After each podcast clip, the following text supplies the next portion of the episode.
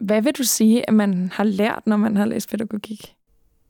Det tror jeg er meget det her, i hvert fald personligt for mig, så er det en forståelse for, hvordan folk lærer ting, og hvordan vi interagerer med hinanden, og hvordan det skaber læring.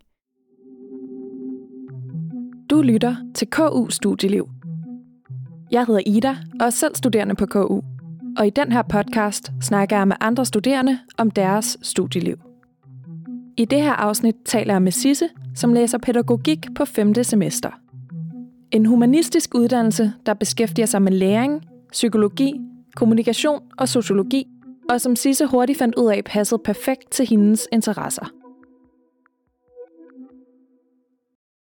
Hvad plejer folk at sige til dig som det første, når du fortæller dem, at du læser pædagogik? Altså den helt klassiske, det er jo, Nå, ej hvor spændende, så du skal være pædagog.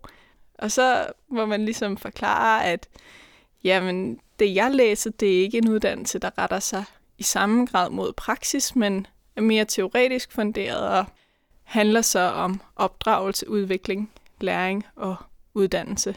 Og så plejer jeg faktisk at sige, at det jeg ligesom lærer noget om, det er læring i alle mulige forskellige sammenhæng.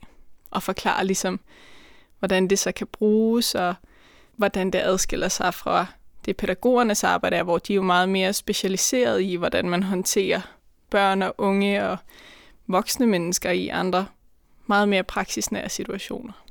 Og når man har læst pædagogik, hvad er det så, man kan bagefter?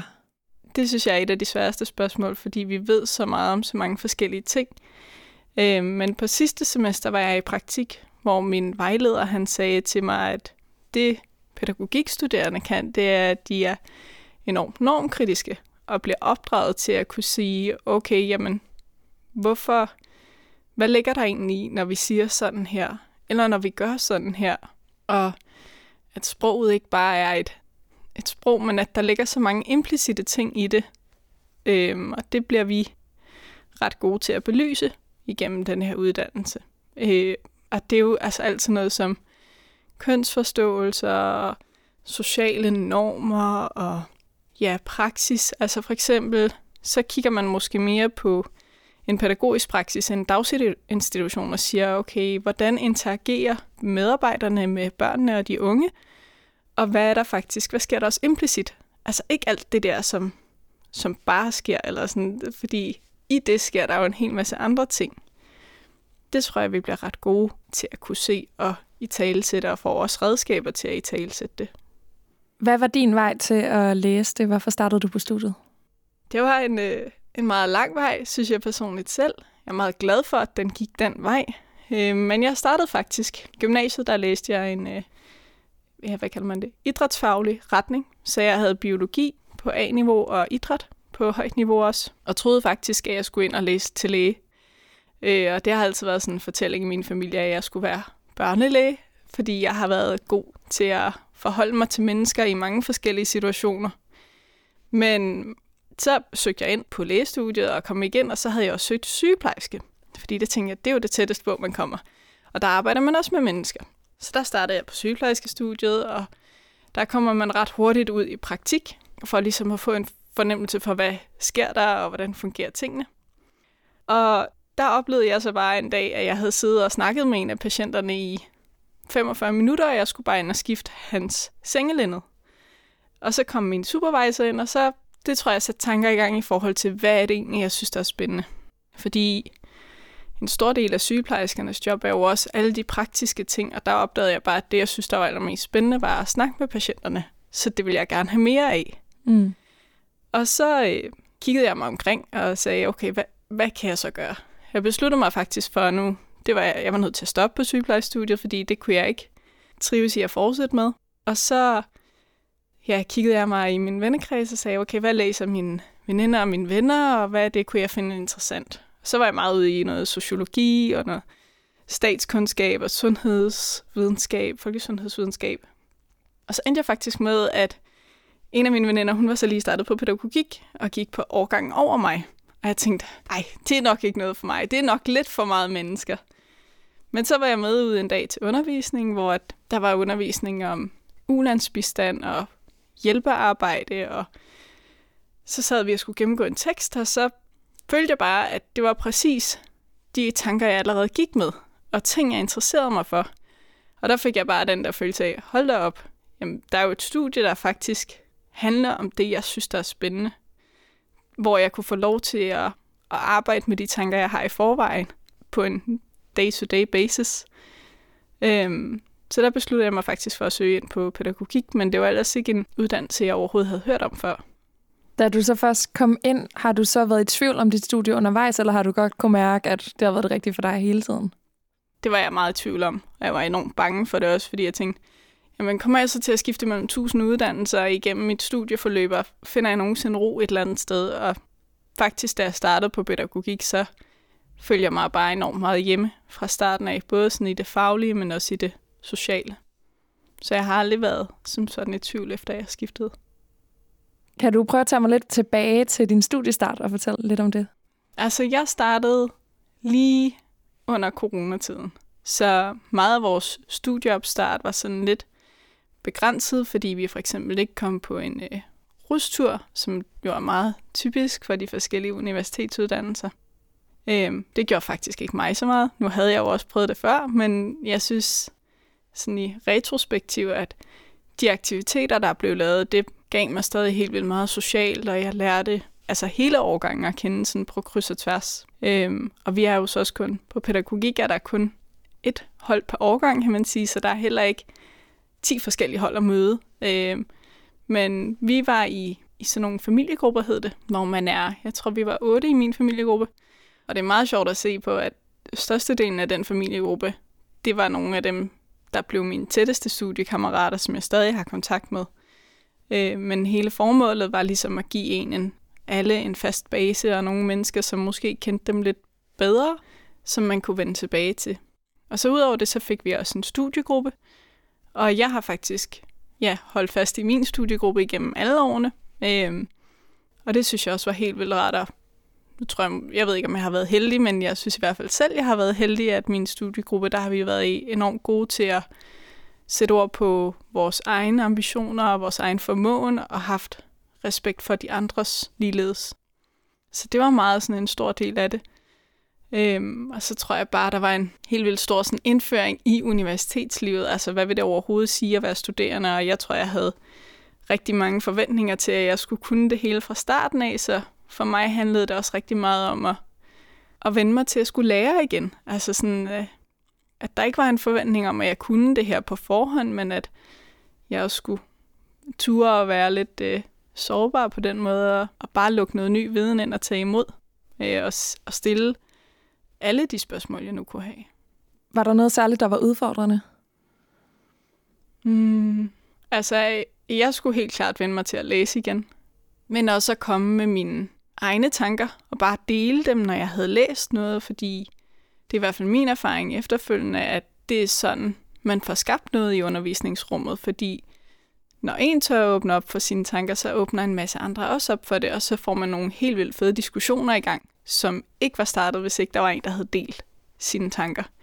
Og det kan jeg huske, det synes jeg var sådan lidt angstprovokerende i starten, men det er sådan noget, som jeg er blevet rigtig glad for at være blevet god til efterfølgende. Altså, var det bare noget, der skete ved, at du arbejdede med dig selv, eller var det sådan noget, der skete generelt på holdet? Øhm, begge dele, tror jeg. At det var helt klart noget, som vi også skulle arbejde med på holdet. Og øh, vi har tit sådan snakket om, at, at det vi alle sammen kom med før, det var meget denne her sådan, øh, gængse forståelse af en 12-talspige. Altså præstation, og være god, og ambitioner, og komme med det rigtige svar, og det var både vores tutorer, men også vores undervisere, det gjorde de virkelig meget ud af at ligesom prøve at pille fra os. Altså ikke, øh, fordi det er meget fint at have ambitioner og motivation og alt det der, men det helt store fokus på præstation og ikke at turde sige noget, det var bare en hemsko, fordi der ligesom ikke blev skabt det her rum. Og også fordi det taler meget imod den tradition, der egentlig er på pædagogik, hvor man også prøver at have et, et andet fokus end karaktererne. Så det var helt klart noget, vi alle sammen skulle vende os til.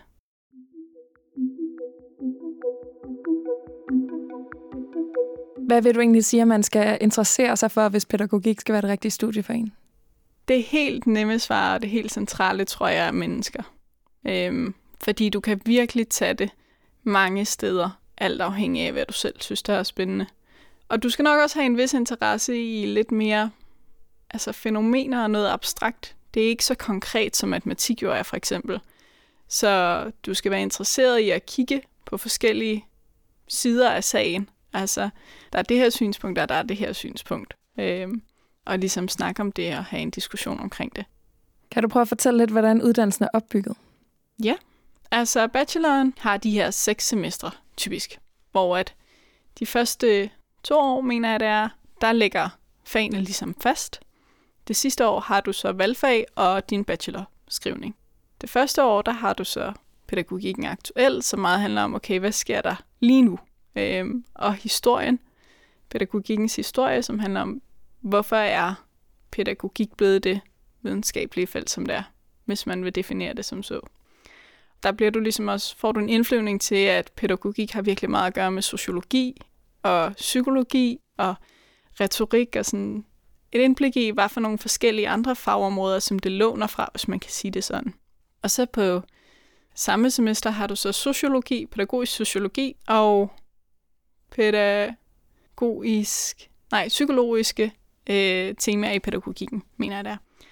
Og så får du didaktik senere, som handler om undervisningssituationen generelt, og den position, man har som underviser, og hvordan man laver altså curriculum, som er strukturering af en undervisningssituation. Øh, og så har du også det, der hedder komparative studier, som handler om at kigge på, okay, hvordan gør vi det i Danmark eller i et andet land, sammenlignet med andre steder. Så generelt at se på alle mulige forskellige fænomener, og hvordan de så er til stede forskellige steder. Igen, det lyder lidt flyvsk, men det er faktisk super konkret, når man sidder med det. For eksempel kan du se på, øh, hvordan fungerer folkeskolen i Danmark versus i USA, og hvad for nogle ligheder og forskelle er der, og hvad for nogle øh, ulemper præsenterer det, men også hvad der styrker i de forskellige ting. Selvom at det er en humanistisk uddannelse, så lyder det meget øh, samfundsvidenskabeligt også.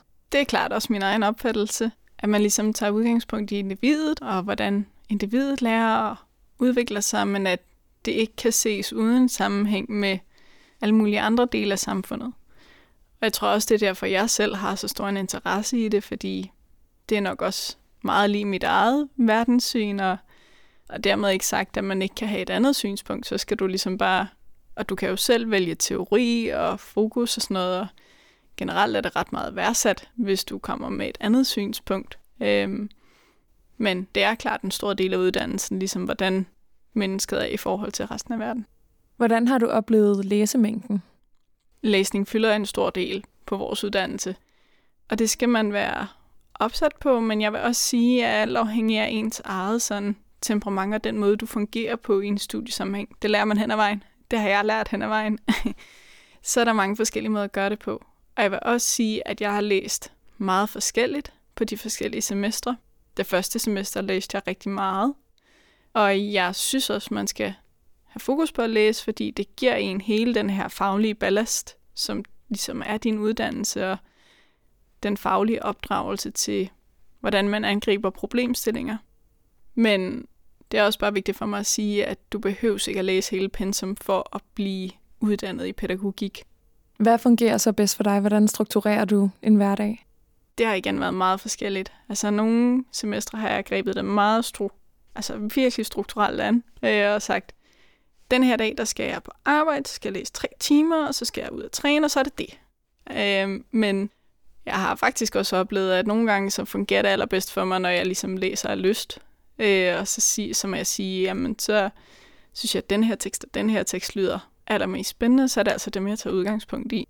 Øhm, og så at deltage i undervisningen, synes jeg også har været meget vigtigt for mig, fordi man som sagt også får interaktionerne mellem de andre øh, medstuderende og underviserne. Og de her diskussioner bliver man en del af, og dem vil jeg helt personligt ikke være for uden, fordi jeg synes, det bidrager med så mange andre perspektiver på det, man har læst. Der prioriterer jeg undervisningen måske frem for at læse enormt meget, men jeg synes ikke, man ligesom kan klare sig med kun den ene eller kun den anden. Er der noget, der har overrasket dig ved studiet? Mm. Jeg tror, at jeg faktisk er blevet overrasket over, hvad jeg har lært. Det lyder sådan helt banalt, fordi det burde jo være noget af det første, man havde en forståelse for. Øh, men det tror jeg faktisk først er kommet her, efter jeg var i praktik sidste semester, hvor det er gået op for mig. Hold da op, det er jo faktisk det her, jeg kan. Mm. Hvor da jeg startede, der synes jeg bare, det var mega fedt alt sammen. Jeg glæder mig bare til at læse. Og... Men jeg tror ikke, jeg har haft det fokus på, hvad jeg egentlig kommer ud på den anden side og kan, fordi det netop er så åbent, hvad man kan blive. Og så tror jeg bare, at praktikken er ligesom at få lov til at se min egen faglighed i samspil med nogle andre fagligheder. Der hvor jeg var, var der for eksempel mange, der havde læst statskundskab. Det er jo meget mere sådan politisk øh, uddannelse, hvor der kunne jeg virkelig mærke, at netop den her normkritik, og sådan, som vi får med os fra pædagogik og alle mulige forskellige synsvinkler på problemer, det var meget til stede. Øh, og det var enormt fedt at kunne se, hold da op, okay, så jeg trækker på det her fra første mester, det her fra fjerde, det her fra tredje. Altså, det har jeg været overrasket over. Er det normalt at tage i praktik? Er der mange, der gør det? Øhm, der er en del, der gør det. Det er faktisk ikke så stor en procent, procentvis andel. Der er rigtig mange, der tager på udveksling også. Og vi har de her, hvad skal man sige, moduler, hvor vi selv kan vælge valgfag. Og der er det ret typisk enten at bruge dem på en udveksling, eller også bruge det på en praktik. Øhm, men det er noget, folk gør både på bacheloren og på kandidaten i pædagogik. Og så nogle gange sådan lidt modsatrettet, så hvis man har været i praktik på bacheloren, så tager du måske på udveksling på kandidaten. Hvordan synes du, det var at starte i praktik og ligesom skulle bruge din faglighed ude i virkeligheden? Var det også lidt svært? Altså det første, jeg tror det var den første måned, der følte jeg mig totalt på dybvand, fordi jeg var sådan, jamen, hvordan skal jeg sætte alt det her teoretiske viden i funktion sådan i praksis? Altså netop den der store, store forskel på pædagogik og pædagoguddannelsen, fordi de blev jo netop opdraget til at forholde sig til praksis, hvor jeg, jeg famlede sådan lidt i blinde, og der, der lærte jeg bare at også snakke med min vejleder om det og sige, jamen, hvordan skal jeg sætte ord på det, og hvornår er det er min deltagelse ligesom legitim her, og sådan, hvad, hvornår skal jeg komme med inputs? Og der har jeg så også noget ret meget erhvervserfaring fra ved siden af studiet, med, som jeg ligesom lidt kunne trække på i forhold til, hvordan man er i en virksomhed, men der var det rigtig meget bare at stille spørgsmål og sige og gøre og melde mig til og have ja, mod på det. Du nævnte lige, at I får tildelt studiegrupper. Hvordan bruger der er din studiegruppe hinanden? Vi har meget brugt det til ligesom at, så har vi læst en tekst på forhånd, og så gennemgår vi den sammen. Eller også så bruger vi det meget aktivt i undervisningen. Så får vi at vide, nu skal I gå ud i jeres studiegruppe og diskutere den her tekst, eller lave den her opgave omkring noget, vi så har fået at vide i undervisningen. Men vi har faktisk også brugt det rigtig meget for ligesom at have en, et personligt holdepunkt. Øh, så hvis der var noget, der pressede os i en anden situation af livet, så var det de mennesker, vi fortalte det til. Så man også ligesom havde nogen, man følte, at de vidste, okay, hvis jeg ikke lige deltager her, så er det altså fordi, der er noget andet, der fylder. Og så får man måske tilsendt noter, eller så man stadig har en mulighed for at, at følge med. Jeg kunne godt tænke mig at høre lidt mere om det sociale på studiet. Kan du prøve at fortælle lidt om, hvilke ja, udvalg eller frivillige tilbud, der findes? Øhm, altså, der er fredagsbarn, som jeg selv har været med i, eller stadig er, men lidt mindre nu, hvor jeg ikke er så meget på studie. Så er der fagrådet, som ligesom er et mere fagligt fællesskab, hvor man samles om nogle faglige tematikker og interesser inden for pædagogik. Der har, for eksempel har der været sådan nogle rødvinsaftener, hvor man mødes og drikker rødvin sammen med en forsker, for eksempel. Og så diskuterer man et eller andet meget konkret, øh, noget der kan være aktuelt oppe i debatten. Øh, skal jeg lige tænke mig om, at der, der er alt muligt andet jo, men det er lige dem, jeg selv har været engageret i. Men hvad jeg også har lært er, at instituttet er generelt ret lydhør i forhold til at starte initiativer, hvis man går med en interesse eller øh, noget, man synes, der egentlig kunne forbedres, eller noget, der burde være en indsats for, så er det bare at tage kontakt til dem og sige, prøv at høre, det her synes jeg er rigtig vigtigt. Kan vi, er det noget, vi kan få tilslutning til eller støtte til ja, ressourcemæssigt, for eksempel? Har du selv følt, at du har haft overskud til det sociale, og generelt har kunne finde en fin balance mellem at studere og så fritiden? Øhm, Nej, jeg, altså der har været mange gange, hvor jeg har synes, det har været overvældende, men det er nok også lige så meget i kraft af de andre ting, jeg laver i mit liv, hvor at til gengæld synes jeg, det har været virkelig rart at mærke, at selv hvis man ikke er med til hver fredagsbar eller til alle festerne, så er du lige så velkommen, når du kommer et halvt år senere, eller altså fordi det er jo lige så meget mit studie, som det er alle de andre studier, og ens sociale deltagen, det kan afhænge af alle mulige ting. Øhm, så der har været flere perioder igennem min studietid, hvor jeg har lagt mere energi i andre sociale ting, fordi for mig har studiet også været studiet. Øhm, så jeg har både været der for også at finde nye venskaber, men har også haft rigtig mange andre fællesskaber, som jeg gerne har vil være en del af fortsat.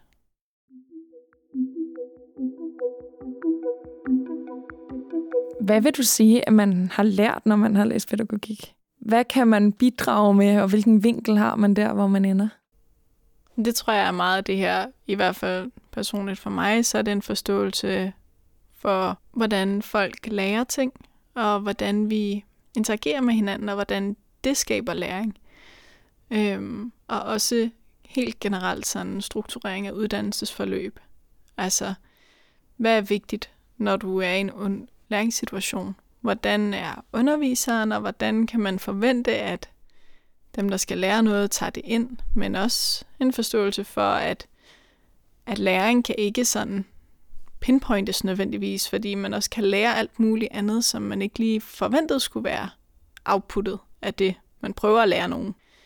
Øhm, og så den her normkritik, som jeg har snakket om flere gange efterhånden. Øhm, men det er virkelig noget af det, som jeg selv oplever, at jeg bruger rigtig aktivt. Så på den måde er der ikke en hel masse konkrete ting, du lærer, ligesom hvis du blev uddannet tømmer. Men jeg synes, det på samme måde er værktøjer til at, at angribe verden på, eller se, hvordan fungerer en organisation i resten af samfundet, og hvorfor, hvorfor fungerer det her, hvorfor fungerer det her ikke. Og også øh, i forhold til det med kommunikation, så se på, okay, men hvad for en brandingstrategi skal vi have i en virksomhed? Øh, hvorfor er det vigtigt, at vi ikke i tale sætter det sådan her, men i tale sætter det sådan her? Hvordan kan vi være mere eller mindre inkluderende over for en bestemt gruppe? Hvad drømmer du selv om at lave, når du engang er færdiguddannet? Altså helt sådan kogt ned, øh, fordi jeg heller ikke ved, hvor det skal være hen endnu, men jeg håber bare på at kunne gøre en forskel, så flere mennesker får muligheder i deres liv, eller kan føle sig inkluderet i et bestemt område eller en bestemt virksomhed. Øhm, jeg har altid været mega interesseret i at arbejde med udsatte børn og unge, så det er selvfølgelig inden for det område, jeg godt kunne tænke mig at gøre en forskel.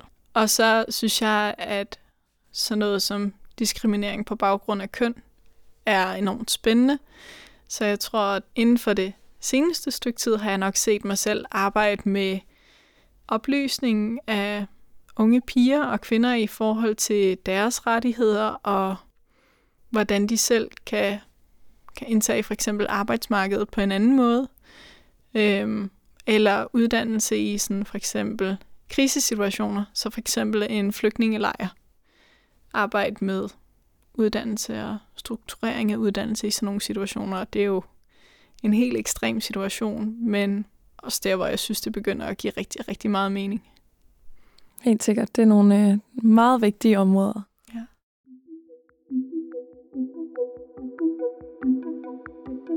Her til sidst kunne jeg godt tænke mig at høre dig, om du har et godt KU-hack.